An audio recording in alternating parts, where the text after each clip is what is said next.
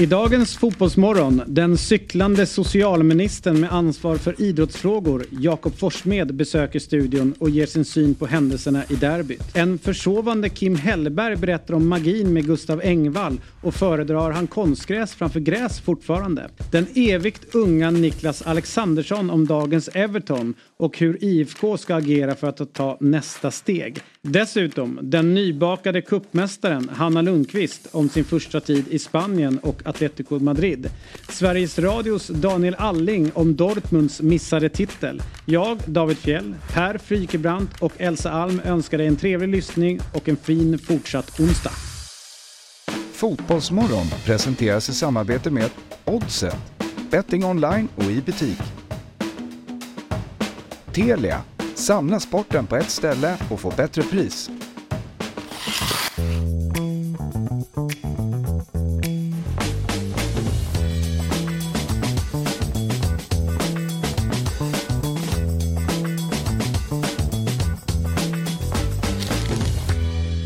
God morgon, hjärtligt välkomna ska ni vara till Fotbollsmorgon. Vi skriver in den trettioförsta maj, vecka tjugotvå, och idag fyller Clint Eastwood år, Per Frykebrandt. Gör han det? Ja. ja. Vad va är din relation till honom? Nej, men man har ju på, jag ska inte säga senare år, men kanske sedan femton år tillbaka börjat säga, det känns som att man släpper en film om året. Ja. Man tänker så här, ja, men det här är sista, så jag tittar på den. Mm. Och det här är sista, jag tittar på den. Och så kommer han ju bara med en film varje år. Så nu har man ju konsumerat, nu har man ju tröttnat på dem istället. Mm. Och Elsa Alm. Alltså varje gång ni nämner någon kulturreferens här så har jag verkligen ingen aning. Du vet jag, kan, jag kan inte nämna en enda film. Jaha, mm. han är ju svin... Alltså jag tyckte att han... Nej, men han är ju cool. Men eh, vad har han gjort för någonting? Den men, gode, den onde, den fule. Ja, bland annat den. Mm. den och den är ju... Den, den var ju cool när den kom. Det, det är liksom... Det är den riktiga kulturhistorifilmen. Ja. Och, och han var ju alltid jävligt cool i...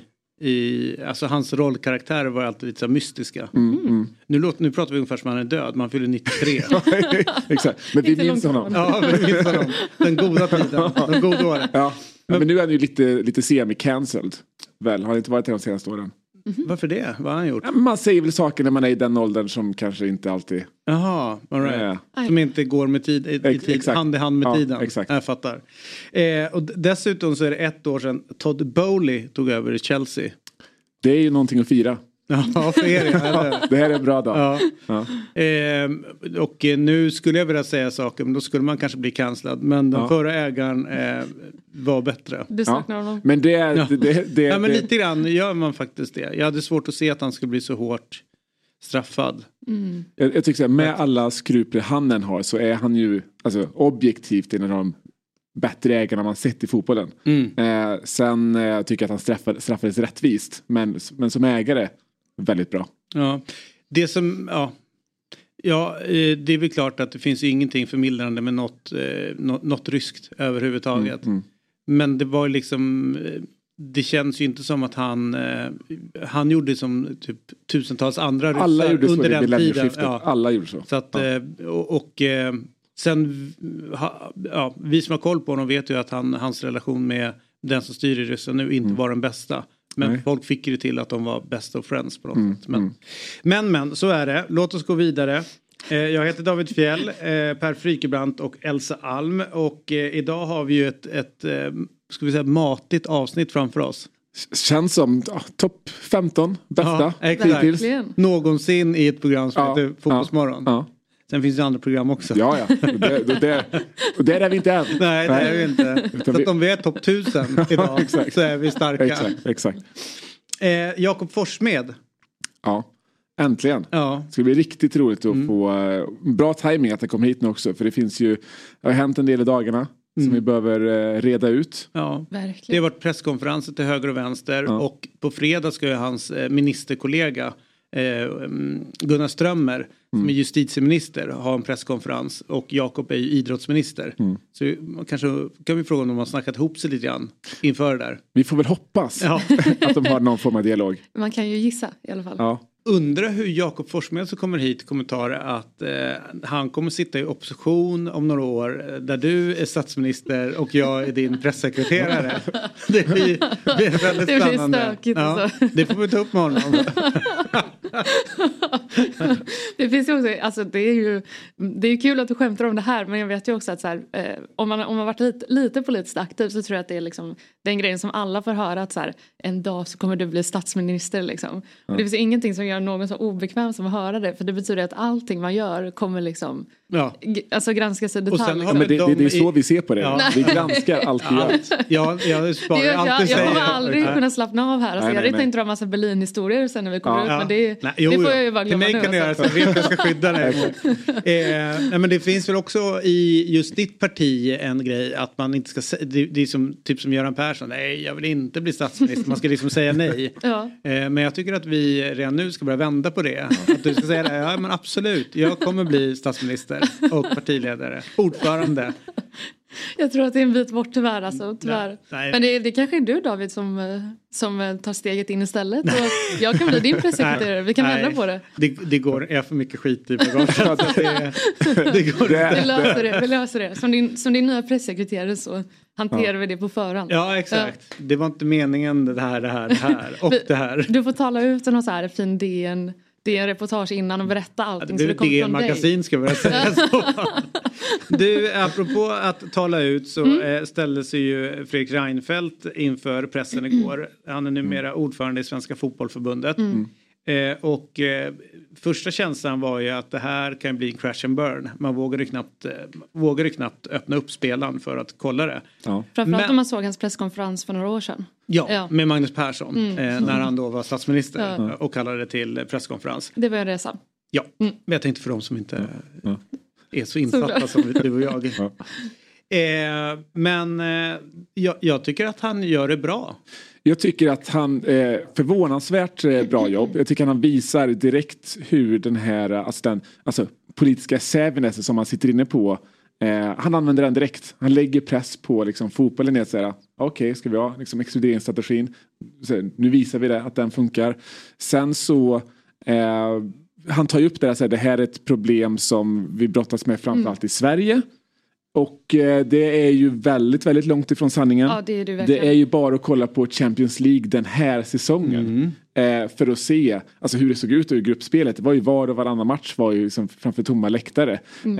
Eh, vi har liksom i Frankrike Marseille-supporterna. Vi hade i Tyskland med, med Frankfurt. Vi hade... Eh, alla Balkanländer har väldigt stora problem. Ja, det, junior. Med, det påminner exakt, lite om när polisen sa att vi, det bränns inte bengaler i Europa. Exakt. På den här villkorsstrampar. Och, och då är det så bara, men då har du inte, alltså, följer du fotboll från, från Grimsta, då ja. kanske man får den bilden. Men, men det här är ju en, en ganska dålig säsong att hävda att det är bara i Sverige det här problemen finns. För att här är problemen faktiskt relativt små när man, mm. när man liksom ja. ser den större kontexten. Eh, och så... så, så Och det blir man lite upprörd på. För om man inte ser hela problemet så kommer man väldigt sällan fram till en bra lösning.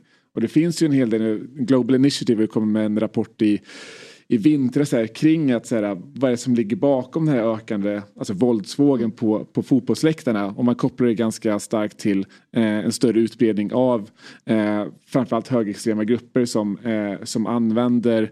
Eh, dels använder eh, eh, liksom olika supportorganisationer som rekryteringsunderlag eh, men också använder det som en organisationsform, och det ser vi inte minst i Balkan hur liksom, he- politiken och partier mm. använder eh, supportorganisationer för att få sin eh, politik igenom och för att eh, ja, styra agendan mm. eh, så att eh, bra ändå att hålla koll på vad problemet är. För att jag menar att det händer runt om i Europa. Det är samma sak som, som, händer, som händer här. Mm. Så.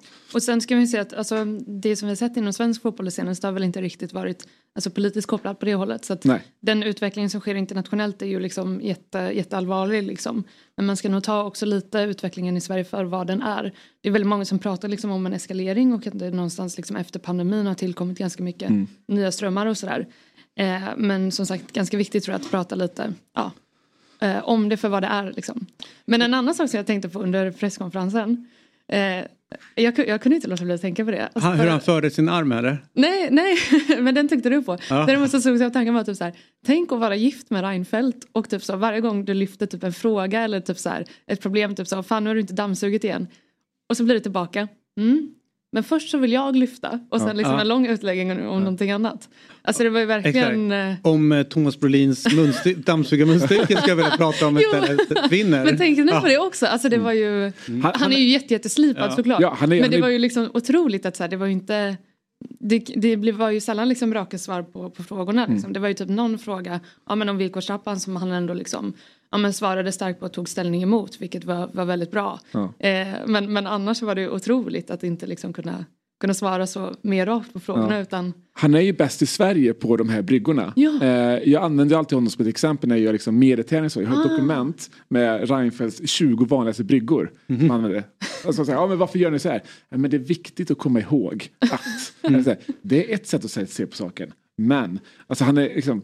Enormt. Det. Ja, enormt. Frågan är om det är, för ibland i de här i fotbollens värld så tror jag också det är kanske viktigt med raka besked mm. eller raka mm, rör mm. eller vet sådana saker. Eller prata så folk förstår ja. liksom. Ja.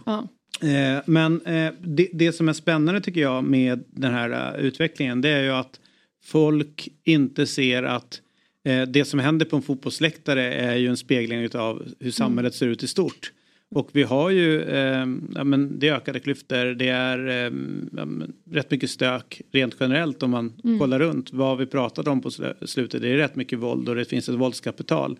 Det vore konstigt om fotbollsläktaren då skulle, som du sa mm. angående Blåvitt, att det samlar människor från alla olika håll. Och det är inte liksom längre en, man kan inte säga att det är en viss grupp utan människor som alla går dit. Mm. Och det är klart att de problem som finns i samhället flyttar ju också in på en läktare under mm. de nittio minuterna plus tilläggstid som en match spelas. Att man inte kan se den kopplingen. Mm. Nu ser jag inte att han inte gör det. Men så fort det händer en sån här grej så är det ju varje människa som på något sätt har en plattform att mm. skriva av sig. Mm. Får ju då för sig att nu ska jag skriva om fotboll. Mm. Och eh, de allra flesta kommer ju in helt snett på det. De är ju i ja. offside mm. och har noll koll på det. Och sen börjar dra liksom rätt svepande analyser som inte finns någon form av verklighetsförankring ja. kring. Men de var... missar alltid ja. helt att det är en spegling av samhället. Jag tror det var typ Expressen som skrev typ så här att ja, men varför stoppar inte klubbarnas säkerhetsarrangörer det här? Varför springer de inte upp och liksom stoppar mm. grejerna? Och då alltså... Om man aldrig liksom har varit på en fotbollsläktare eller någonstans eh, men inte liksom har rört sig i den miljön så är det ju eh, det är märkligt kanske att man ska gå in och delta i debatten på det sättet och verkligen ha det höga tonläget. För det är ju som du säger, det blir ganska, ganska snett på det om man inte bottnar i, mm, mm. i det på något sätt. Liksom. Exakt. Jag, tycker, jag såg ett citat från A I Ks säkerhetschef om att det är väldigt lätt att glömma bort att A I K här är ett brottsoffer. Eh, vilket jag håller helt med om. Eh, men... För här finns ju, det här bygger dels på en lite förlegad bild av liksom supporterkulturen och hur, hur det ser ut. Men också, det är det här som tror jag händer när spelare och liksom supporter och, och klubben aktivt inte fördömer. Nu tycker jag väldigt många har gjort det. Det har varit en bra diskussion i efterhand. Eh, men jag tycker att spelarna i sig, eh, vissa har tagit avstånd. Eh, men kanske några av de väldigt framstående har inte riktigt vågat göra det. Och när man som utomstående politiker eller opinionsbildare ser att fotbollen i sig inte tar tillräckligt avstånd från det. Då är det svårt att inte klumpa ihop det. Ja. Eh, och det är då man får en Gunnar Strömmer som, som känner att säga, jag behöver kalla upp.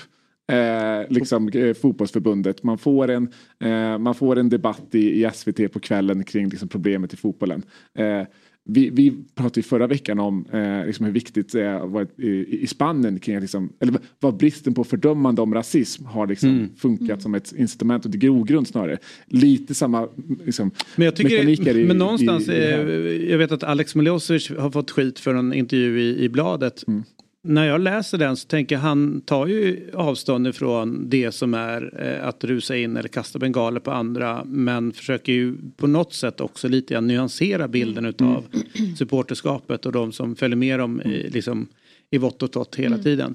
Så att det, det känns som att när det blir ett sånt här uh, högt tonläge som det ändå är så mm. känns det som att folk sitter ju och letar fel i allt alla säger. Ja. Eh, och eh, jag håller med dig, ja, spelare skulle kunna ställa, liksom, säga ifrån tydligare, eh, i synnerhet direkt efter matchen, men mm.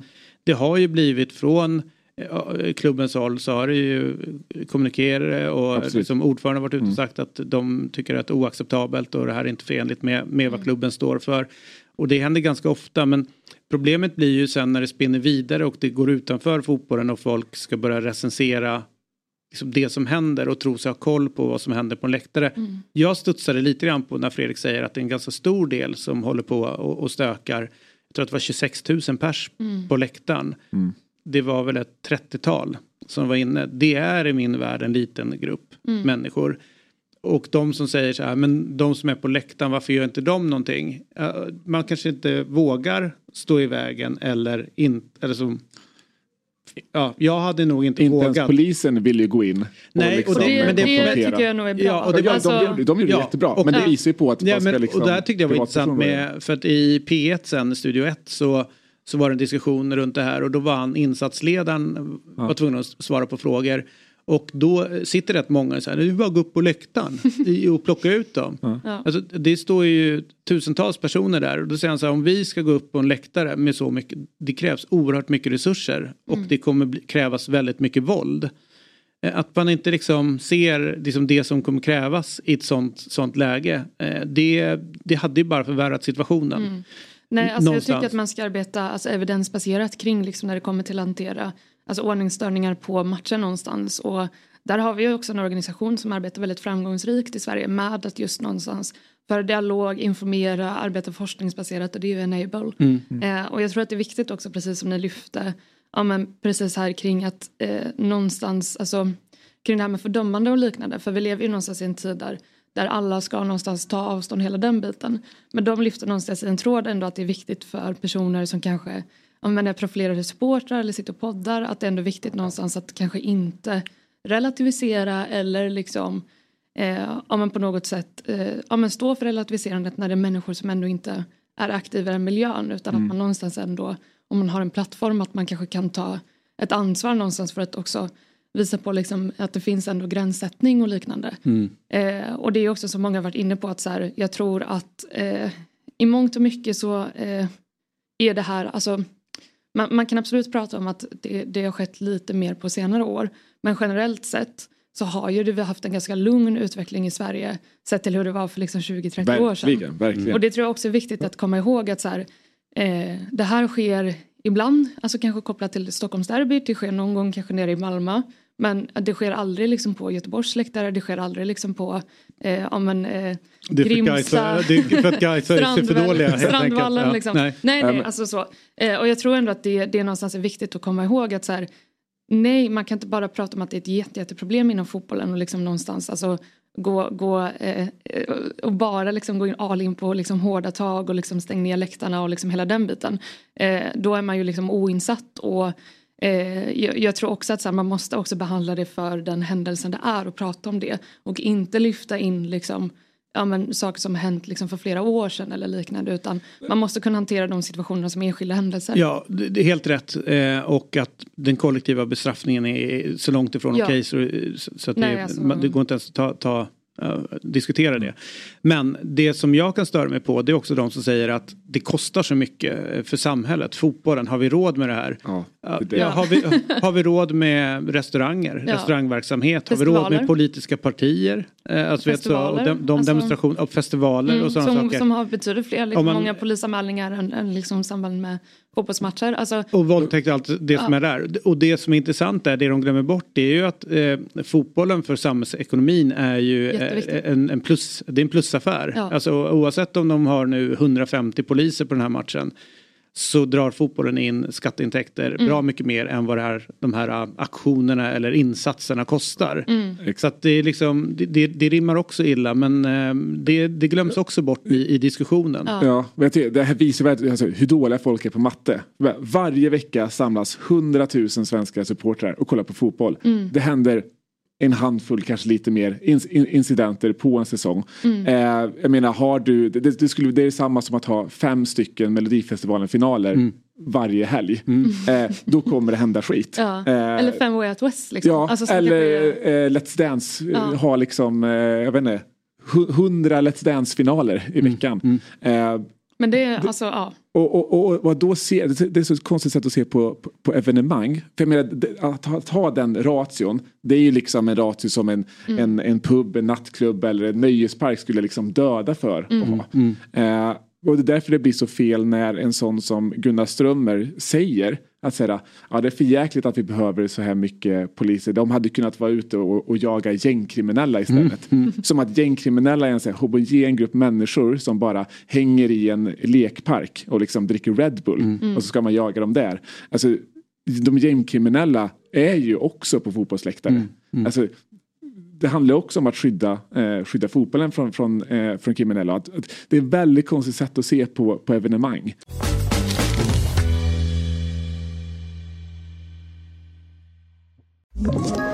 Ett poddtips från Podplay. I podden Något Kajko garanterar röskötarna Brutti och jag Davva dig en stor doskratt. Där följer jag pladask för köttätandet igen. Man är lite som en jävla vampyr. Man har fått lite blodsmak och då måste man ha mer. Udda spaningar, fängslande anekdoter och en och annan arg rant. Jag måste ha mitt kaffe på morgonen för annars är jag ingen trevlig människa. Då är du ingen trevlig människa, punkt. Något Kajko, hör du på Podplay. Därför är gardinerna. Här sitter vi i, inne i den varma studion. Det är David Fjell, Elsa Alm, Per Fryke, Frykebrandt, Frykebrandt. Frykebrandt. Frykebrandt. Vilken härskarteknik. Ja. Nej, det, denna, det är inte det. Första gången. Jag, det är inte första gången. Är, är mamma härskarteknik är att spela Backstreet Boys medan mamma har med en... Ja, och det var, jag, fick, jag skulle kolla om han och så tryckte jag på någonting och så bara blev det helt galet. Ja, visst, Men visst. Vi har också med oss Myggan, Sveriges tjena, enda tjena. spelexpert. Enda? Ja, enda vettiga. Ja, det är det. Och bästa. Ja. Och bästa Berlin. Expert också, ja. jag, säga. jag gick på många ja, Myggans tips förra veckan och det var mycket bra. Alltså. Ja, det var därför hon missade förra veckans program.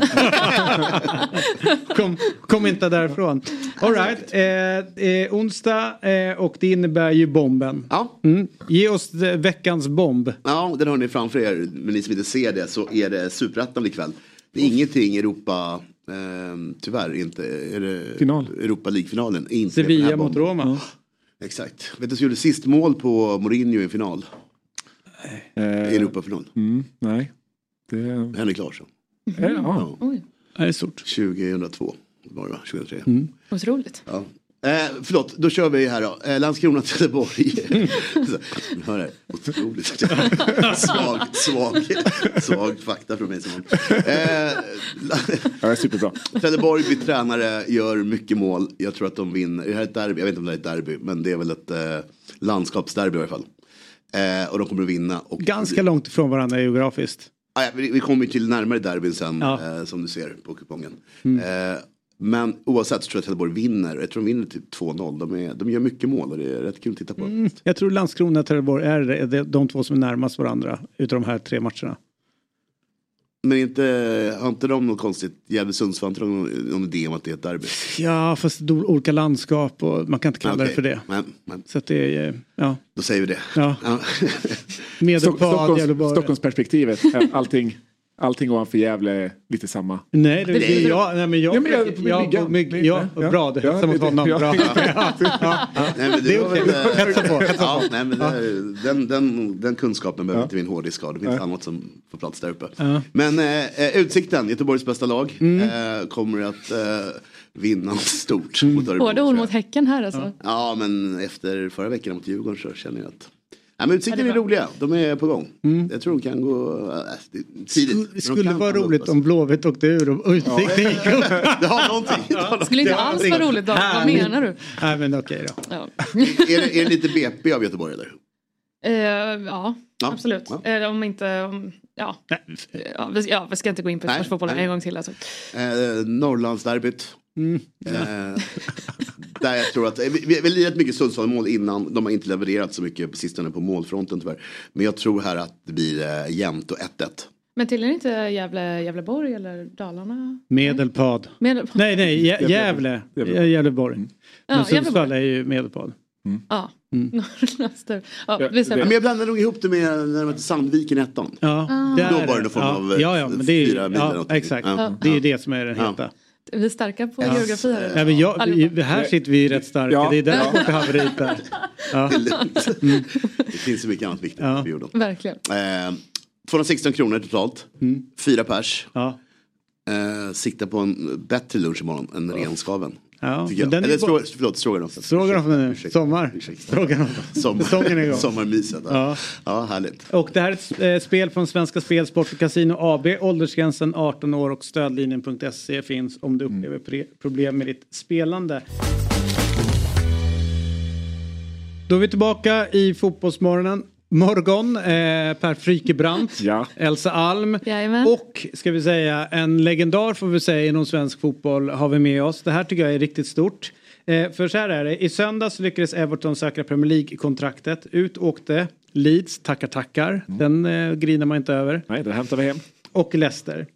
Och med oss för att snacka lite om klubben Everton har vi Niklas Alexandersson som gjorde femtioåtta matcher för klubben mellan åren tjugohundra och tjugohundrafyra. Eh, god morgon, varmt välkommen till Fotbollsmorgon Niklas. Eh, och vi måste säga det är jävligt stort att ha med dig. Ja, tack ska ni ha, god morgon på er. Eh, hur eh, kände du, eller liksom, var du medveten om den prekära situationen för Everton och följde du det på, på lite grann på avstånd? Ja, eh... det är ju så här att jag, jag har ju egentligen två lag som jag följer lite extra. Eh, som du säger på avstånd, tyvärr hinner jag inte se så många matcher nu för tiden. Det, det är många andra matcher som ska hinna ses, men eh, jag följer ju läget, följer resultaten varje vecka såklart. Och det, det har varit en tuff säsong för, för Everton. Och sen är ju mitt andra lag då, Sheffield Wednesday, som också hade en otroligt viktig match häromdagen. Så det, mm. det, var, det, det var två, två matcher med glädjande resultat här söndag och måndag. Hur skulle du beskriva Everton som klubb? Ja, men i grunden så är det ju en väldigt stor klubb som, som har haft svårt. Alltså, man har ju, nu har man ju fått in en del pengar, men tyvärr så har ju inte de satsningarna riktigt gett, gett den effekten man hade hoppats. Så det, det har väl varit så lite. Man har ju fått stå i skuggan av Liverpool ganska länge nu och det är klart, klubben vill ju tillbaka till, till där man var på, ja, före Liverpools storhetstid där vid åttiotalet och så vidare. Men ja, det, det, man har inte riktigt träffat rätt med de satsningarna man har gjort skulle jag väl säga. Hur, hur är det i, i Liverpool? För när du var där så var de ju i liknande situation. Det var inte lika dramatiskt som, som nu, men det var ju liksom eh, en jobbig tid in, och sen så var du med och vände på det hela. Men hur, hur är trycket på klubben i stan när det går tungt? Ja, men det är alltså om jag jämför, jag har ju varit i, som sagt, i två klubbar, Sheffield Wednesday, Everton. Sheffield är ju lite mer, vad ska man säga, den lite mindre klubben där man eh, där var ju, åkte vi ur ena året med dunder och brak, men det var ju support hela vägen och de har ju supportat ner i, i League One nu har haft, jag var och kollade på en match i vintras där och de har ju fortfarande tjugo tusen som, som stöttar dem på matcherna. Eh, Everton kände jag väl, där är kraven lite högre, man, man, som jag sa man, man har en storhetstid längre bak i tiden och man, man jag tror fansen vill inget hellre än att man ska komma tillbaka dit och när jag var i klubben var vi lite grann utav vartannat årslag. Ena året kom vi sexa sjua tror jag och sen var vi nere i botten där. Men på något vis har man ju alltid lyckats, lyckats reda ut när det har varit riktigt prekära lägen. Det som är häftigt tycker jag när man följer Everton är ju ett att de är kvar på Goodison. Mm. Och att det verkar vara en jäkla stämning när, när det väl är tryck på Goodison så är det så tryck på ett sätt som är svårt att ta in. Hur är det att spela där när det är liksom en riktigt het galen stämning? Ja, men det är som du säger, när, när man väl får, alltså jämfört med allsvenskan till exempel så tycker jag kanske alltså publiken kan hålla igång hela tiden. Men när man väl får, får med sig publiken så, så kan det bli väldigt tryck sen. Sen jag kommer jag ihåg när jag spelade, en spelare som var extra bra på att få igång publiken var ju Duncan Ferguson. Liksom, framförallt, de gillar ju det här liksom, lite hårda, lite tror jag. Alltså, Everton är ju liksom en arbetarklubb i grunden. Där, ja, men många, många av fansen kommer från lite, de här lite, lite tuffare områdena och så vidare. Och det kan man väl känna ibland alltså, när det går dåligt. Men, men just när man får dem med sig så, så är det ju ett enormt tryck. Något som måste vara häftigt för dig var ju under din tid i klubben så slog ju Wayne Rooney igenom. Hur, hur var den resan att se liksom en, en stjärna födas på det sättet? jag har fått den frågan några gånger, och egentligen är det väl alltså de här spelarna som har det lilla extra, det ser man nästan på en gång. Jag var i Halmstad när Fredrik Reinfeldt kom upp och, och Everton då när Rooney kom upp. Det, det, det, är ju, det finns en respektlöshet över, alltså, även om man är sexton eller sjutton, så går man bara in och kör och gör sin grej och tänker inte på så mycket annat. Och han var ju, han var ju stentuff, alltså rent fysiskt, närmast opolerad som i de första åren egentligen. Men, men helt respektlös, och man såg ju tidigt att det här är något extra. Finns en annan klubb som man förknippar dig hårt med? Du nämnde Halmstad innan, men det är ju Blåvitt. Eh, mm. De går tungt nu. Eh, hur ser du på situationen för Blåvitt? Det har ju varit, alltså det är ju inget som är nytt för i år, utan det är ju en, det har ju varit under, över tid där, och det precis som Everton, alltså man, man försöker väl trycka på olika knappar. Hade det varit, hade man vetat att ja, det är bara den här knappen vi ska trycka på, så, så hade man såklart gjort det. Men det är ju så många bitar som ska, som ska falla på plats och funka. Och jag tror väl att ju större klubb, ju jobbigare är det att vända skutan när det, när det går dåligt. Det, trycket utifrån gör ju att ja, men man tvingas kanske ibland till lite, lite kortsiktigare lösningar för att rädda sig där och då. Det är, det är liksom svårt att börja om och, och börja på nytt. Men det... Eh, ja, nu är det återigen en säsong där det handlar om att, att liksom rädda, kvar, rädda sig kvar och, och liksom få in de poängen som behövs i första hand. Eh, så det, nej, det är tufft. Men eh, de har ju ett otroligt stöd eh, från publiken som, som har ställt upp eh, varenda match så här långt. Har du några ambitioner att eh, kanske någon gång liksom testa vingarna i senior, seniorlag, eller brukar du få frågor runt Blåvitt hur du ser på, på verksamheten? Hur, hur funkar det? Ja, alltså nu, nu började, höll på att säga, tiden rinna iväg. Jag har varit på Änglagårdsskolan nu och jobbat med fotboll med ungdomar och utveckling där i femton år någonstans, så tycker jag väl att det, det är något som passar mig ganska bra. Det, det, det som... Det som kanske var största anledningen till att jag inte valde att gå in i, liksom i, i tränarbranschen på att försöka ta mig upp på elitnivå direkt efter egen karriär, var att jag hade en ganska lång egen spelarkarriär. Den var ju i princip ja, sjutton när jag debuterade i Allsvenskan och trettiosju trettioåtta när jag slutade. Och det, det är ju också, det är en speciell typ av liv, och med allt vad det innebär med, med helger och kvällar och press och, och så vidare, så, så jag kände väl att, och sen har jag trivs ganska bra att jobba med utveckling snarare än med, sen har jag lärt mig att man ska aldrig säga aldrig, men, men i dagsläget så är det väl tveksamt. Mm. Nu brukar du få några frågor eh, runt eh, hur du ser på, på verksamheten, eller vad, vad kanske Blåvitt ska göra på seniornivå för att komma tillbaka, för ni var ju precis som du säger några som räddade upp eller var med och vann, och den erfarenheten som den ändå har eh, borde väl på något sätt kunna tas tillvara på. Ja, sen, alltså, sen finns det ju många andra. Håkan var ju också med på den tiden, så jag, jag tror säkert att en del ja, men, har önskemål. Sen, sen är det ju många faktorer som, som påverkar, alltså det är ju ekonomi och det är Det är liksom ja, många saker. Man ska träffa rätt, rätt typ av tränare till, till rätt spelarmaterial och så vidare. Så det, det är ju, sen är det ju svårt. Visst, i stora drag kanske man kan ha lite, lite tankar. Men när, när du inte är i verksamheten dagligen så är det ganska svårt att, att veta exakt vad, vad som görs och inte görs också. Mm. Du, innan vi släpper dig så eh, undrar vi vilken låt som spelas hemma hos familjen Alexandersson nu, just nu, som du vill skicka in på våran playlist. Oj, eh, ja, men jag gillar Darins nya starkare, så den kan väl passa bra. Får skicka den vidare till Blåvitt då, så kan, ja. kan, kan, kan de behöva nu. Ja, det är bra. Du får skicka lite pepp och kärlek upp till Kamratgården. Ja, eller du ser yes. ut att vara bra form. Det vill bara fixa spelarlicensen och kliva in och lira. Så det är väl inga konstigheter. Ja, jag, lä- jag lägger, lägger mig i hårdträning nu. Ja. Tusen tack för den här morgonen. Härligt att ha dig med, Niklas. Ja, tack själva. Tackar. Ha det gott. Ha det bra. Hej då. Hej.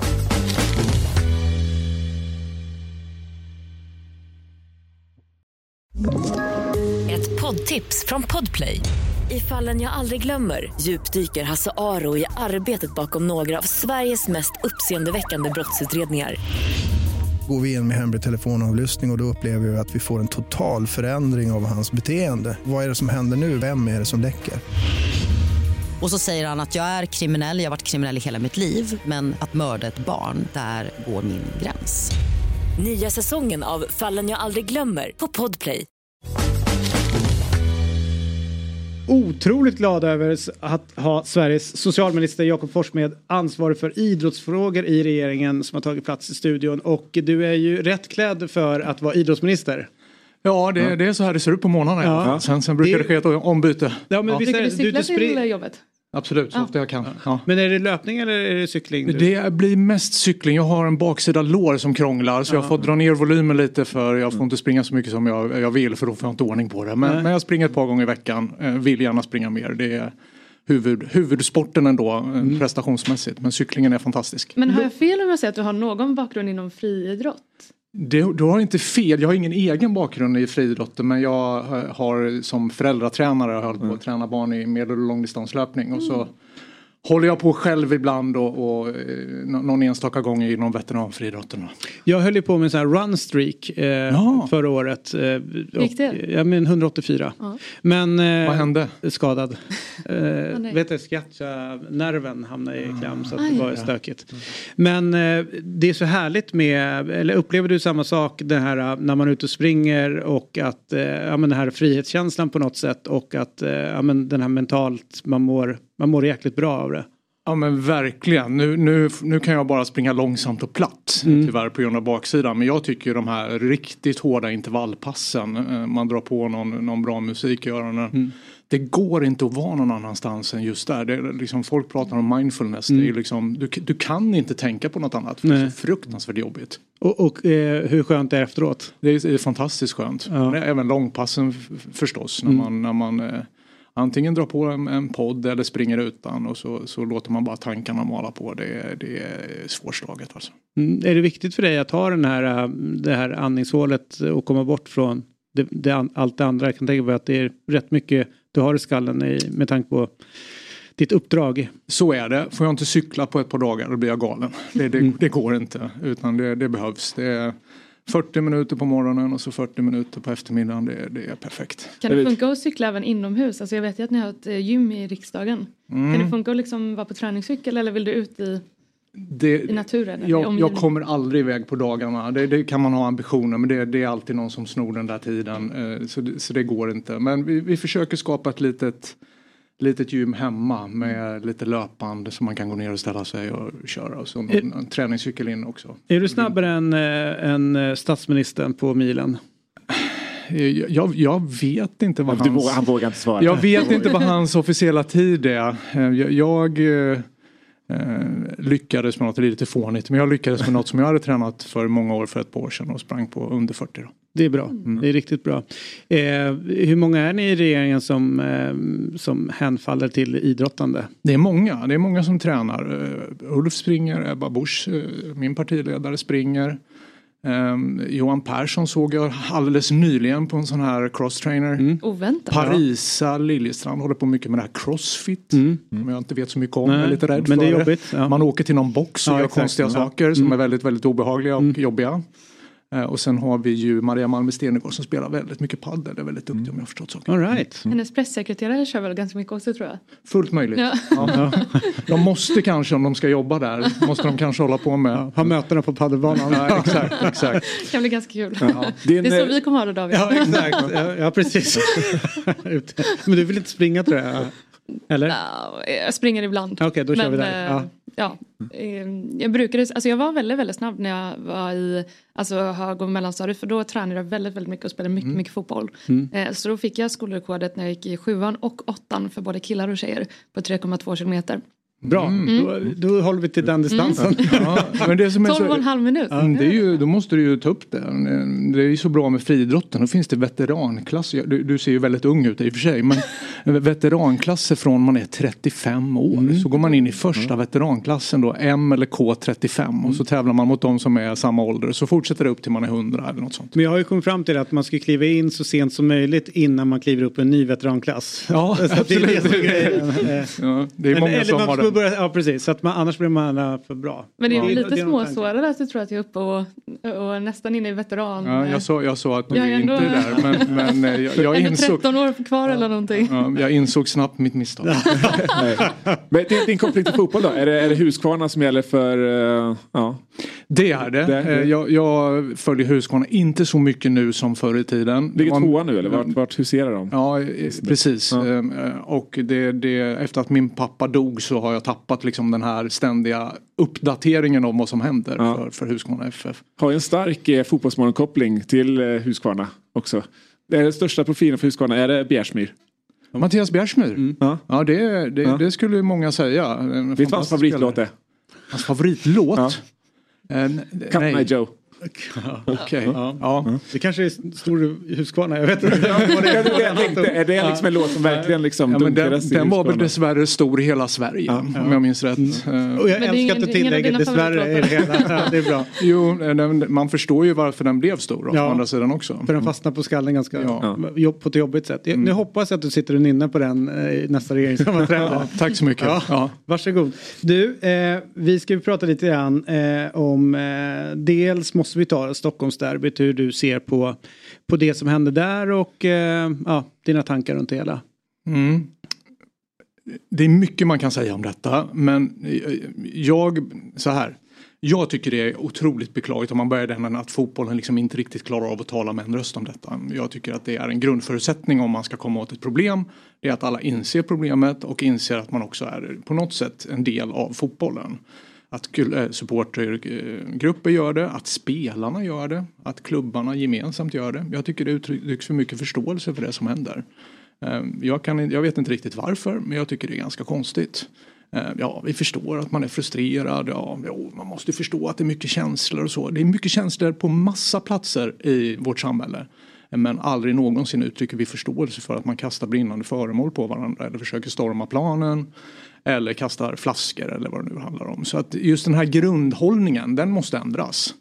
Eh, och sen måste vi naturligtvis se över vad kan vi göra ytterligare? Vad kan klubbarna göra ytterligare? Finns det någonting som vi från politiken kan skruva på så att de får bättre verktyg?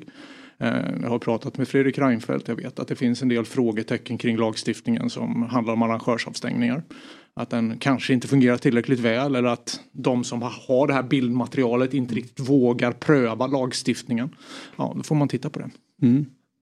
Eh, ja, eh, jag vet ju att eh, Fredrik Reinfeldt nämnde på presskonferensen igår att ni käkade lunch häromdagen. Ja. Eh, och jag gissar att ni också pratade om situationen i, i söndags. Va, vad sa ni för någonting? Nej, men vi pratar om de här frågorna eh, och vår, liksom, jag ska inte avslöja exakt vad vi säger för det var ett förtroligt samtal, men det var ett väldigt bra samtal. Vår, vår analys är ganska li- lik. Jag tycker att Fredrik Reinfeldt tar det här på väldigt stort allvar. Tycker han visade igår också på, på sin pressträff.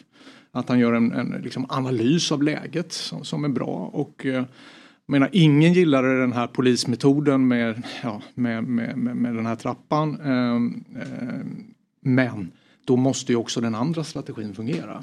Mm. Så att säga. För, för det är just det, vi har ju gått från en, en villkorstrappa till en eh, exkluderingsstrategi någonstans. Mm. Där man också syftar mer på individuell bestraffning ifall det är så att vissa individer någonstans går över liksom, linjer och sådär. Hur ser du på den strategin? Är det, är det en strategi som du står bakom? Alltså i grunden är det ju en, en polisiär fråga vilken strategi exakt man använder sig av. Men i, i vår typ av samhällen så är det klart att det är en bättre metod om man vill ha förståelse för det man gör. Men då måste ju det också fungera. Då måste klubbarna klara av att stänga av fler och då är det eh, min bild att man inte riktigt utnyttjar detta så mycket som man skulle kunna göra. Sen vet jag att det finns en del problem med bildmaterial. Får vi titta på det? Um, och så. Men jag vill också återkomma till liksom, kulturfrågan. Jag, jag tycker det är för många som ursäktar detta på olika sätt. Eh, men liksom, man, man lindar in det. Jag har sett experter som säger men vi har ju inga problem idag. Vi hade problem för elva tolv år sedan säger man. Ja, men vad, vadå? Mm. Såg man inte matchen? Såg man inte bilderna? Avbröts inte ett arrangemang i Sverige? Flydde inte barnfamiljer från läktarna? Jo, det gjorde de. Men det blir liksom det här... Ja. Det är sånt här man får leva med om man vill ha en levande supporterkultur. Gunnar Strömmer eh, kallar upp eh, förbundet henne till på, jag vet inte om det är imorgon eller, eller på fredag. På fredag ska vi träffa ja. så, så, du, både du förbundet, med, jag är med och ja. också Svensk Elitfotboll ju, som gör klubbarnas mm. samarbetsorganisation, som kanske är de som kan göra mest åt, åt säkerhetsfrågorna. Ja. Och vad står på liksom din och Gunnars agenda då inför, inför det mötet? Att förhöra oss om att klubbarna gör mer än vad de gör idag. Hur deras arbete framåt ser ut. Vi vet att de har haft en del möten. De, har haft, de ska ha en haverikommission som de kallar det. Eh, vad tänker man sig göra för ytterligare åtgärder? Och också naturligtvis eh, höra. Eh, hur ser man på detta? Eh, hur, hur kan man få en kulturförändring i hur man, hur man eh, eh, talar från fotboll om det, om det här? Och också då naturligtvis, vad kan vi bidra med?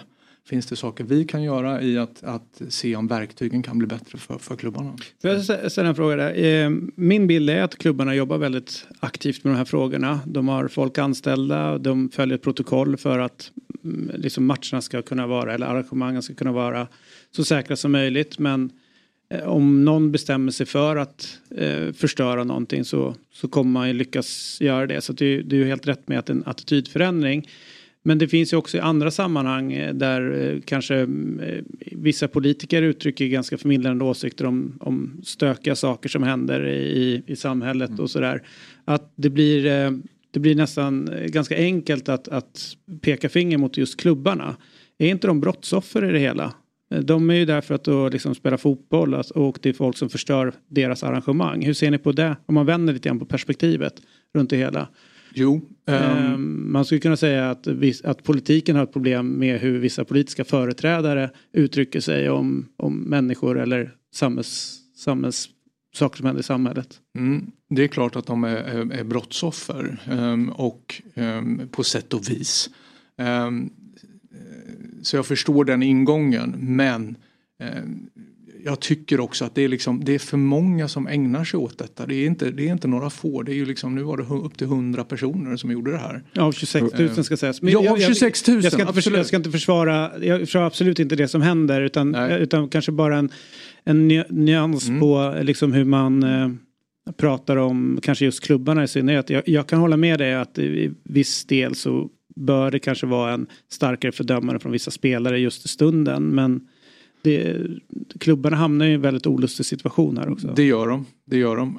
Jag är fullt medveten om, jag har ju först samtal med dem, jag är fullt medveten om att man jobbar mycket intensivt med säkerhetsfrågorna, att man gör väldigt, väldigt mycket.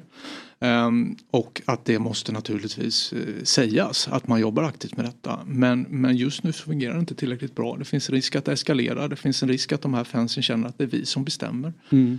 Och, och det är inte bra. Det kommer ju uppenbarligen in alldeles för mycket pyroteknik på arenorna. Ja, det måste man göra mm. någonting åt.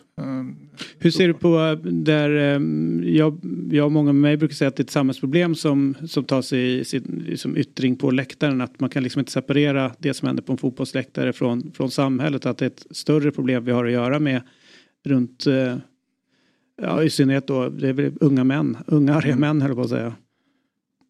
Det ligger något i det, alltså män i grupp, ibland i kombination med alkohol och droger, då kan det uppstå den här typen av problem och då får man försöka stävja det på olika sätt. Så att, och det finns ju de som söker sig till våldsgrupperingar mm. för att utöva våld inom fotbollen och, och på andra håll också. Men det finns ju också tendenser här att det blir ett samhällsproblem. Alltså det, är, det blir ju ett samhällsproblem för de som går till arenan mm. och vill titta på fotboll mm. och inte kan göra det. det är, för de, det är då, då är det inte bara att det är ett samhällsproblem från början, utan det blir ju det på arenan när man, in, när man kan ta in bengaler, när man kastar det på varandra, när man försöker storma en plan. Det är ju ingen... Det är ingenting som säger att, ja, att det, det måste ske så att säga, på grund av att det finns problem på andra håll i samhället med unga män.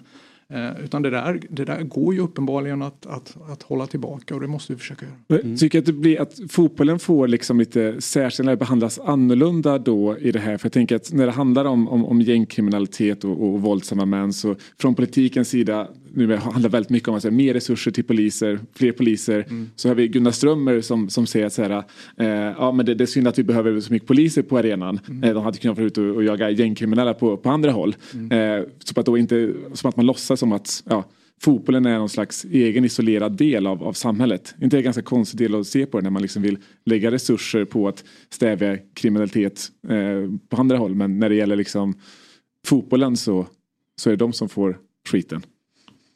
Jo, alltså, ja, jag tycker inte riktigt det är så. Jag tror att många uppfattare som inte är superengagerade i fotbollen, som uppfattar det som lite märkligt hur mycket resurser vi lägger på att man ska kunna arrangera fotbollsarrangemang. Så det måste man också förstå, att många människor tycker det har varit för mycket av den här saken genom alla år, där vi kommenderar ut hundratals poliser till arrangemang där två lag, lag möts och spelar fotboll. Um, så att, så att jag, jag skulle också vilja vända på det och säga att det finns en frustration kring det när vi har begränsade polisresurser. Och det är också så att klubbarna själva vill ju ha en del av säkerhetsarrangemanget för att polisen inte ska använda den här typen av metoder man har använt tidigare. Uh, så har man ju sagt att men vi kan ta ett större ansvar för säkerheten för att vi inte ska behöva ha de här kollektiva bestraffningarna, minska. För jag menar, det blir ju annars en konsekvens när det sker andra typer av arrangemang med ordningsstörningar. Ja, men då flyttar man arrangemanget eller minskar det i omfattning eller säger nu får hålla det arrangemanget här borta för här kan vi hålla, hålla koll på det. Det är ju så polisen jobbar kring andra typer av arrangemang. Mm. Så att det är ju en svår fråga naturligtvis mm. Mm. och komplext. Men, men frustrationen finns nog på, på många håll kring, kring det som händer. Se, men se, ser ni, eller du, fotbollen som närande eller tärande? Ja, men fotboll är ju fantastiskt. Alltså vi har, vi har, jag tror det är fem miljoner människor i Sverige som har en relation till fotbollen på ett eller annat sätt. Vi har en breddverksamhet i fotbollen som är, som är helt avgörande för våra barn och ungdomars fysiska och psykiska hälsa vill jag säga. Mm. Att man får träna tillsammans med andra, att man får utöva någonting som är, som är fantastiskt roligt. Och sen kunna titta på fotboll, glädjas åt det. Alltså hitta den, de punkterna i tillvaron eh, som skapar gemenskap tillsammans med andra. Det är ju sånt som vårt samhälle verkligen, verkligen behöver. Mm. Eh, så att det är ju ingen tvekan om det. Fotboll är ju någonting som på riktigt knyter människor samman både i vårt land och, och internationellt. Det som, Men... För det som är, du nämner siffran fem miljoner och det vi har pratat med eller om mycket här i fotbollsmorgon i, i synnerhet i storstadsregionerna, det är ju faktiskt brist på, på eh, eh, möjligheten att utöva fotboll. Mm. Eh, planbristen mm. som är eh, och i, akut i synnerhet i Stockholm och innerstan. Eh, och jag brukar alltid säga det när min dotter tränar på måndagar så är de sextioåtta barn på den eh, tillfälliga bollplanen som finns. Eh, hur gör ni för att komma till rätta med det? Eh, planbrist? Vi kommer att eh, ta ett grepp kring den här så kallade anläggningsfrågan som ju inkluderar både fotbollsplaner och andra arenor. Mm. Det är ju grunden en kommunal fråga. Det är de som har marktillgången, det är de som står för detta. Men vi måste göra mer från statens sida i min övertygelse. Alltså... Idag kan vi bygga arenor eller planer eller något och så stannar den kunskapen där. Man kanske har byggt det på ett jättesmart sätt som gör att man kan använda det fler av dygnets timmar, få in fler sporter på samma ytor. De exemplen måste vi se till att de samlas ihop, den kunskapen sprids ut i Sverige så att vi bygger på ett smart sätt. Jag ska åka till Danmark och titta på hur man har jobbat där. Rätt framgångsrikt att man stöttar kommuner med att få fram nya bra anläggningar. Men sen finns det ju också sådana här saker som att i Nacka har man försökt bygga flera nya fotbollsplaner och anläggningar. Och så har man inte kunnat göra det av något skäl som man... Det finns ett skydd för den här marken som inte mm. riktigt går att förstå. Som har miljöskäl eller någonting mm. sånt. Men som inte riktigt känns att man väger av intressena på ett bra sätt. Så det där måste vi också se över, att de som vill bygga planer på, på mark som finns ska kunna göra det. För det är, det är väldigt bra med miljöskydd, men det är också bra att människor kan ha en god hälsa. Borde inte vara, apropå hälsa, borde inte vara tvingande. Jag vet att om man bygger bostadsområden så måste man liksom, så här många parkeringsplatser måste det vara och så vidare. Borde man inte föra in att ja, om nya områden, då måste det finnas eh, fotbollsplaner, eh, idrottshallar, gymnastikhallar, simhallar. Alltså att, att det måste komma med när man bygger boende för fler människor. Eh, en idrottsfaktor ja. Helt enkelt, när man bygger nytt. Jag tycker att den svenska plan- och bygglagen är väldigt tung och komplicerad som det är. Alltså vi har väldigt många hinder för att bygga bostäder till människor mm. överhuvudtaget. Jag, jag är inte, jag, det är inte mitt område, jag är inte säker på att det är den bästa lösningen, men att vi behöver den här typen av ytor och kommer behöva det mer i framtiden. Det är jag helt övertygad om. Därför mm. att ska vi klara en bra hälsa, då måste det ju finnas möjligheter att utöva idrott. Både organiserat men också eh, så att säga som, som enskild. Mm. Jag, ja. jag tror att Vänsterpartiet för ett, två år sedan kanske eh, la ett förslag om att man skulle satsa, jag tror att det var femhundra miljoner årligen eller fyrahundra miljoner årligen till kommunerna, öronmärkta pengar för att någonstans rusta upp eh, de idrottsutrustningar som finns, men såklart också främja eh, ja, men att man bygger nya idrottsplatser. Så du någonstans att ni skulle kunna komma med ett förslag med liksom en, någonstans en öronmärkt peng till att någonstans bidra till att kommunerna gör den upprustningen som också behövs på många ställen? Ska inte utesluta det. Vi har inga sådana förslag i nuläget. Utan nu tittar vi framförallt på möjligheten att samla kunskap, sprida kunskap om hur man kan bygga smart, billigt, effektivt så att vi får fram fler anläggningar. Det vi framförallt satsar på nu, och det kommer nästa år, det handlar om ett stöd till alla barn i Sverige, men extra högt till de som har det tufft ekonomiskt hemma. Att de ska få hjälp med stöd till sin fotboll eller till sin gymnastik eller till sin friidrott. För att man, vi vet idag att många som är i tio till elva års åldern, de börjar ta ansvar för familjens hushållsekonomi. De förstår att det kostar pengar att träna och så säger man att det är tråkigt, jag vill sluta. Men man fattar att mamma eller pappa har inte råd. Så då vill vi öronmärka ett sådant stöd som man kan ta med sig till sin klubb. Där alla får det, men de som finns i ekonomisk utsatthet får mer. Mm. Så att de inte ska behöva sluta. Så det är, det är det vi, den stora satsningen som vi gör de kommande åren. Mm. Och det tror jag är jätteviktigt. Men jag vill bara lyfta upp en sak som du sa nu. Och det är att du vill också främja att det ska byggas alltså smart och billigt. Och det kan ju låta, låta väldigt bra. Och någonstans är det viktigt att liksom främja bredden. Men när man kollar från liksom elitens perspektiv. Så vet jag att bland annat Daniel Andersson i Malmö, men också... Eh, ja, men förbundskaptenen eh, för landslaget har lyft det att vi har ett problem i Sverige när vi någonstans utbildar försvarsspelare, att alldeles för många har utbildats på konstgräs, vilket gör det lite svårt också när de tar klivet upp och ska spela på vanligt gräs, att vi är ganska svaga just utifrån att vi har eh, utbildat så många på, på konstgräs. Hur ser det, hur ser det på den frågan någonstans att också kunna främja liksom elitverksamheten genom att eh, också underlätta för att spela på ett annat underlag? Ja, jag, jag, ska, jag ska inte ge mig in i underlagsdiskussionen tror jag. Jag tror att det, det får man... Inte? Det, nej, jag har, du tror ingen, inte det. Har du ingen åsikt? Det kan jag nog ha, men, men, men vi, vi, är, vi, vi, vi får också tänka på att vi, det, vi är ett kallt land och det är mörkt och det, det är svårt att få bra gräsplaner och så. Så att jag, vill, jag vill inte ge mig in och, och döma av vilka, vilka, vilka underlag vi ska ha. Hur ser Tidöavtalet på att vi ska fostra bättre mittbackar då?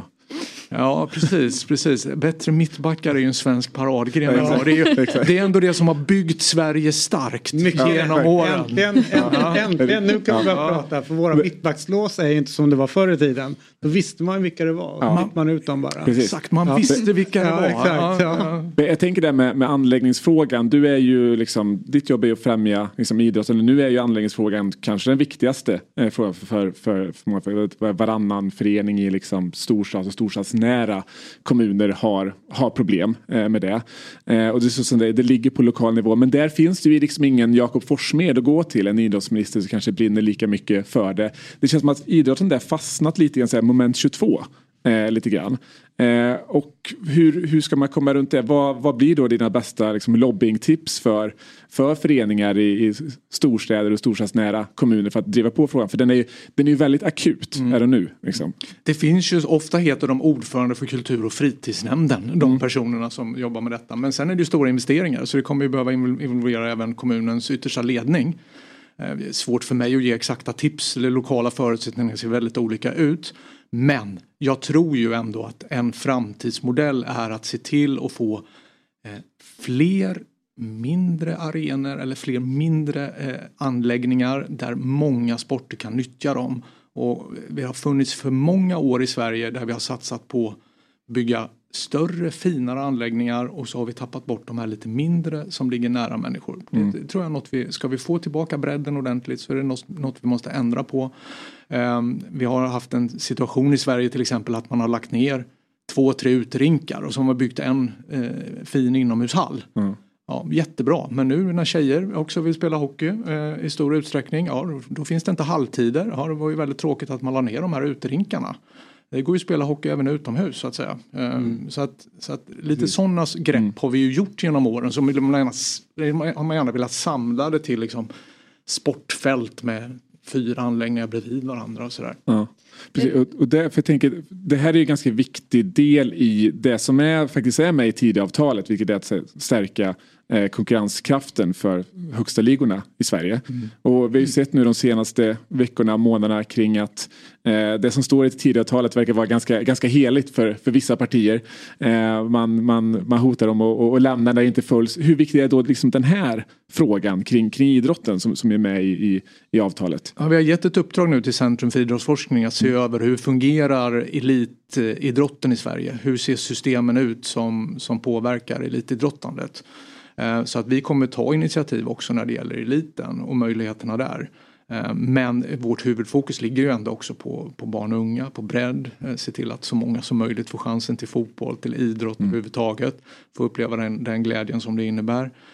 Det, det är ju liksom politikens huvudfokus. Men, mm. men vi ska göra, genomföra ett arbete mm. för att också elitverksamhet i Sverige ska få mm. goda och bra förutsättningar. Och då finns det ju en massa saker som, som hur olika typer av regelverk ser ut för att man ska kunna satsa på sin idrott. Jag tycker att det var en bra formulering där som står i Tidöavtalet att stärka liksom högsta ligorna. För att som ni är inne på, fokus nu är bredden. Det är inte liksom eh, eliten. Eh, från politikens håll vill man inte vara för, för klåfingrig i det heller. Var en Var det en bra formulerad punkt? Allt i Tidöavtalet är förstås perfekt formulerat. Ja. ja, ja. Jag Men, förstår att det För den exakta formuleringen som Per refererar till är ju att man ska verka för att stärka konkurrenskraften inom de två högsta ligorna. Mm. Inom fotbollen och ishockeyn. Mm. Vad menar ni med det? Um, Att de ska stärkas, högsta ligornas konkurrenskraft, och för att stärka dem så kommer man behöva ändra förutsättningar för elitverksamhet i Sverige på olika sätt. Är det skattemässigt? Kan vara skattemässigt. Nu har vi gett ett uppdrag att se över hur fungerar det här. Det är också så att elitverksamheten får ju stöd från många olika håll. Är det där tillräckligt bra samordnat? Fungerar det där tillräckligt väl? Se över regelverken för, på olika sätt för detta. Och, så. Och då tänker jag mig att det kommer gynna alla sporter, inte bara hockeyn och fotbollen. Om man tittar specifikt på hockeyn. Nu är det här en fotbollspodd vad jag förstår. Mm. Men, men om man tittar specifikt på hockeyn så högsta ligan, den svenska högsta ligans eh, konkurrenskraft är ju, är ju väldigt bra. Mm. Alltså det, det är väl den näst bäst i världen. Mm. Um, ja, kanske ja, om man tänker bort vi ryska var, ligan. Ja, ja, man ja. tänker bort ryska ligan. Ja, det, det, gör, det gör vi. Det gör, ja, men, det gör ja, men så här, efter ja. N H L, vad finns det annars för ligor som är, som är väldigt, nej, men väldigt rätt. kraftfulla? Kanske Schweiz, liksom. Men strunt samma. Ja. Det, det, du har någonstans. Ja, ja, absolut. Men, men så, det tänker vi bedriva ett arbete kring förstås. Mm. Mm. Men vad, vad innebär det för dig någonstans att, alltså, att stärka konkurrenskraften? För jag menar, om vi kollar mer specifikt på fotbollen då. Mm. Eh, så är det ju såklart ganska många som blev oroade kring liksom femtioen procent-regeln. Mm. Och den är ju någonstans ändå någonting som idrotten bestämmer över själva. Och någonstans är väldigt mån om att liksom mm. fortsätta och att utveckla. Men om jag får fråga om din personliga syn någonstans på att vi har liksom medlemsdemokrati och någonstans. Eh, för det, det är klart att det kan ju finnas en politisk syn på att man kanske vill få in mer pengar till liksom fotbollen och sådär. Även om det är en syn som jag kanske inte, inte liksom någonstans delar. Men vad är din personliga åsikt kring liksom medlemsdemokratin inom fotbollen? Jag älskar medlemsdemokrati. Även om jag inte gjorde det så skulle jag respektera idrottsrörelsens egen rätt att bestämma hur man själv vill organisera sig. Jag uppfattar att det här är en icke-fråga idag. Alltså, det är en del som för upp den på agendan. Men jag uppfattar inte att det finns något tryck. Det finns inget tryck från fans. Det finns inget tryck. Därmed inget tryck från klubbarna. De här europeiska ligorna som har förstås starta. Som har skilt sig helt från liksom, den europeiska fotbollsmodellen också. De har ju havererat. Jag uppfattar att, att liksom det finns ett brett stöd i Europa bland mina idrottsministerkollegor. Vi pratar ju om detta. Vi har haft UEFA på besök och så. Att liksom det finns ett brett stöd för den här modellen som, som mm. inte bara gäller Sverige utan som också gäller, gäller Europa och som är, som är bra på mm. olika sätt. Det enda som trycker på är Johan Persson. Ja, ja när han står på sin cross-trainer. Nej, men jag tänkte säga också några saker som vi har gjort ändå, som jag ändå vill understryka. Det handlar om att nu har vi jobbat för att få till ett väldigt lång övergångsperiod för granulat i konstgräs. Mm. Det spelar en jättestor roll för mm. Sverige, inte minst för att vi ska kunna ha bra träningsförutsättningar. Mm. För det tänkte jag också fråga om faktiskt, just när det kommer till, eh, till granulat som förbjuds mm. av E U. Mm. Och där försökte ju Sverige få ett undantag. Nu blir det väl fram till tjugo tjugofem som man ska ändra underlagen, eller hur? Nej, det är åtta års så. övergångstid ah, tills så. man inte får sälja det längre. Men så man, man kan till och med ha... köpa på sig. Men man ville ha tio år, ja. Eller hur? från svenskt håll. Vi hade gärna sett ännu längre ännu undantag, längre. Men från början var det ju liksom mycket kortare. Mm. Så att det, det är en väldigt bra sak att vi fått åtta år i övergångsperiod på det. Såklart, men för just, just att man förbjuder granulatet, nu ser man ju någonstans att Tele två har ju varit liksom pionjärer att ändra underlaget utifrån mm. hur det sen kommer bli med de nya E U-bestämmelserna. Och när man har kollat någonstans på vilka klubbar som kommer behöva ändra, så är det liksom, ja men Borås Arena exempelvis, där kommer man också införa det här nya konstgräset som innebär liksom eh, mer sand kring liksom Eh, ja, på planerna snarare än liksom granulat utifrån att det kommer förbjudas och sådär. Även Bravida kommer göra samma. Det är, inge, det är ju ingen arena som någonstans har sagt att vi ska gå från, från plast till liksom, eh, ja, men, eh, gräs, vilket jag någonstans ändå hade sett. Men det vi har sett på eh, Tele två Arena så, så är det såklart så att eh, dels kan man diskutera liksom strålängden på det här liksom konstgräset. Det har varit liksom väldigt nördiga detaljer kring det. Men också såklart det nya underlag som läggs. Eh, och det har ju varit väldigt mycket kritik kring liksom att så här, eh, väldigt många spelare har fått liksom brännsår för att liksom någonstans spela på den planen. Men också när man ser eh, och kollar på matcherna så ser man ju att liksom bollen studsar på ett väldigt märkligt sätt och att det är ett ganska dåligt underlag. Eh, trots det så är det underlaget någonstans det som man hävdar är liksom premium i den nya liksom vägen. Eh, när man liksom någonstans går från granulat till det nya så är det här liksom premiumunderlaget det som någonstans är liksom bland det dyraste. Och då kan inte jag låta bli att tänka på om det här är liksom premium det som läggs på Tele två.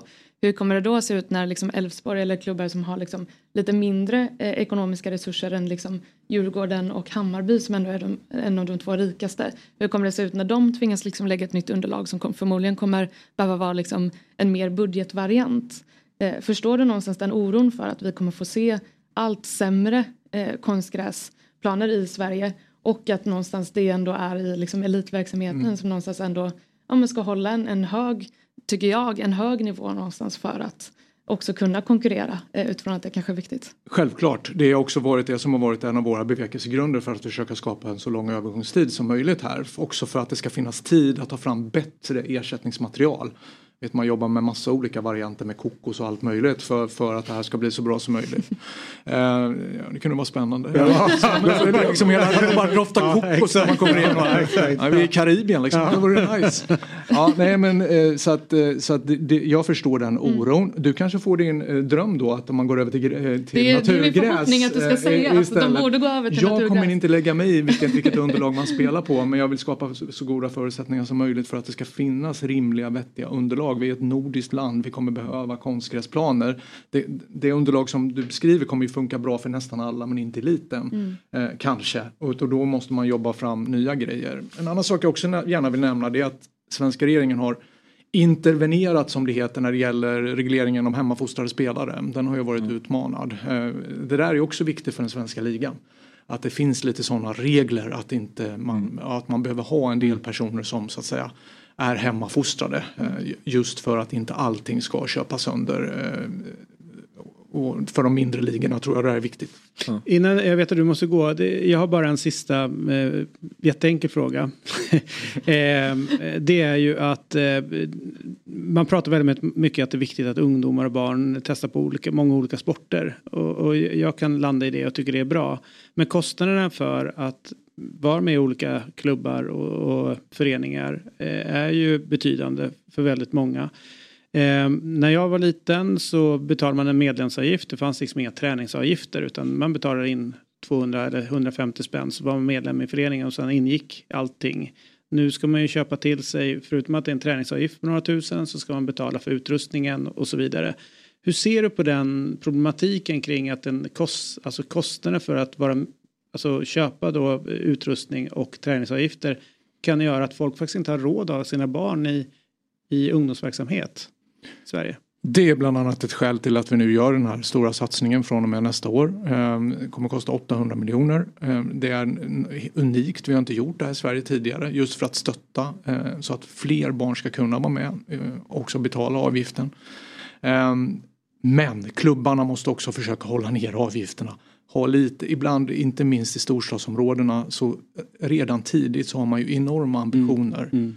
Det ska satsas, det ska, det ska ha special, det är inte bara avgift, en del har liksom egna specialtränare mm. från att man är väldigt ung. Det finns en kultur kring detta som inte är riktigt sund tycker jag, syns framförallt i storstäder. många ställen ute i landet, där kostar det fortfarande tvåhundra spänn att vara medlem, eller tre hundra till fyrahundra kronor. Sen är du medlem och får träna och vara med, vara med i klubben.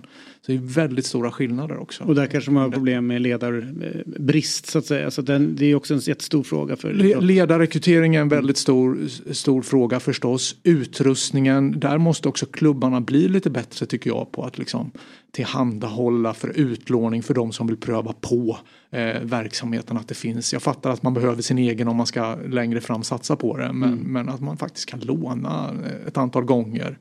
Det finns ju fritidsbanker i många kommuner också som växer. Det, det är också en väldigt bra sak. Men, men du sätter fingret på någonting.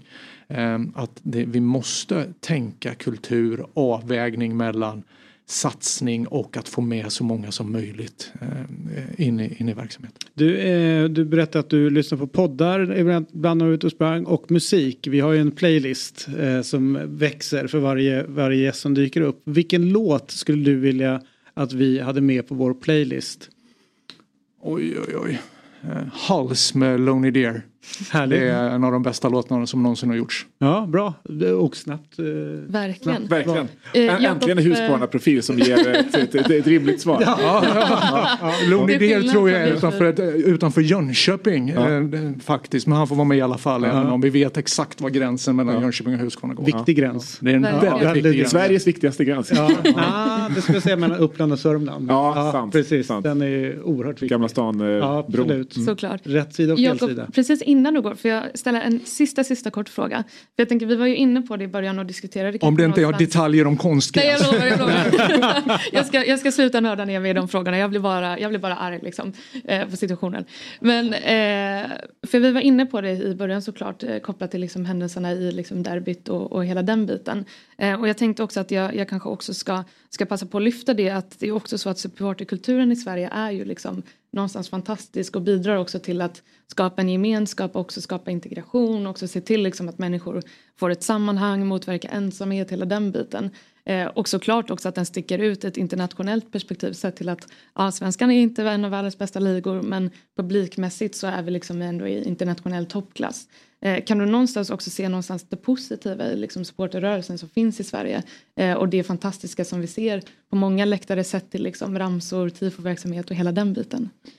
Absolut, jag, jag ser ju vad detta betyder för väldigt många människor. Jag är själv uppvuxen i Rosenlundshallen med klapp och klang.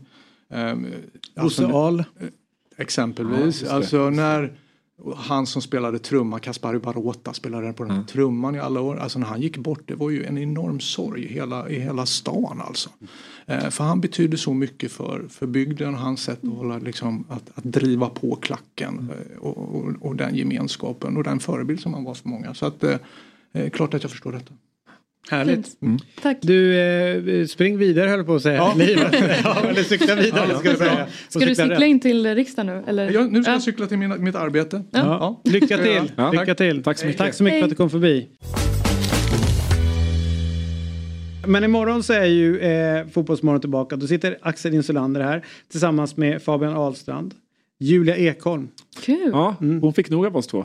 Ja, hon, hon, hon hörde faktiskt av sig och sa jag fortsätter gärna, men. men inte med David och Per. Nej, nej, förstår ni. Det är bara och, jag som står ut. Ja, ja. ja. och det, det ska du ha ja. all heder för.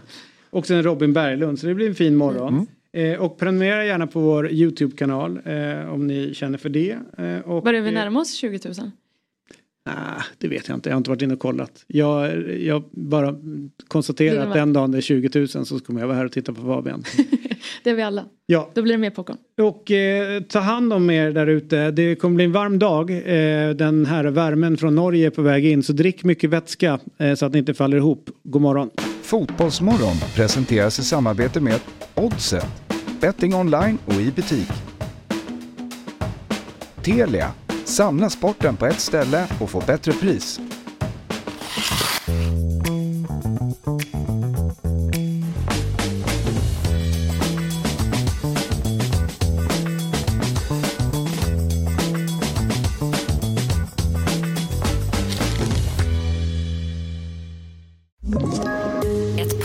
Från Podplay. I podden Något Kajko garanterar röskötarna Brutti och jag Davva dig en stor dos skratt. där följer jag pladask för köttätandet igen. Man är lite som en jävla vampyr. Man har fått lite blodsmak och då måste man ha mer. Udda spaningar, fängslande anekdoter och en och annan arg rant. Jag måste ha mitt kaffe på morgonen för annars är jag ingen trevlig människa. Då är du ingen trevlig människa, punkt. Något Kajko, hör du på Podplay. Därför är gardinerna.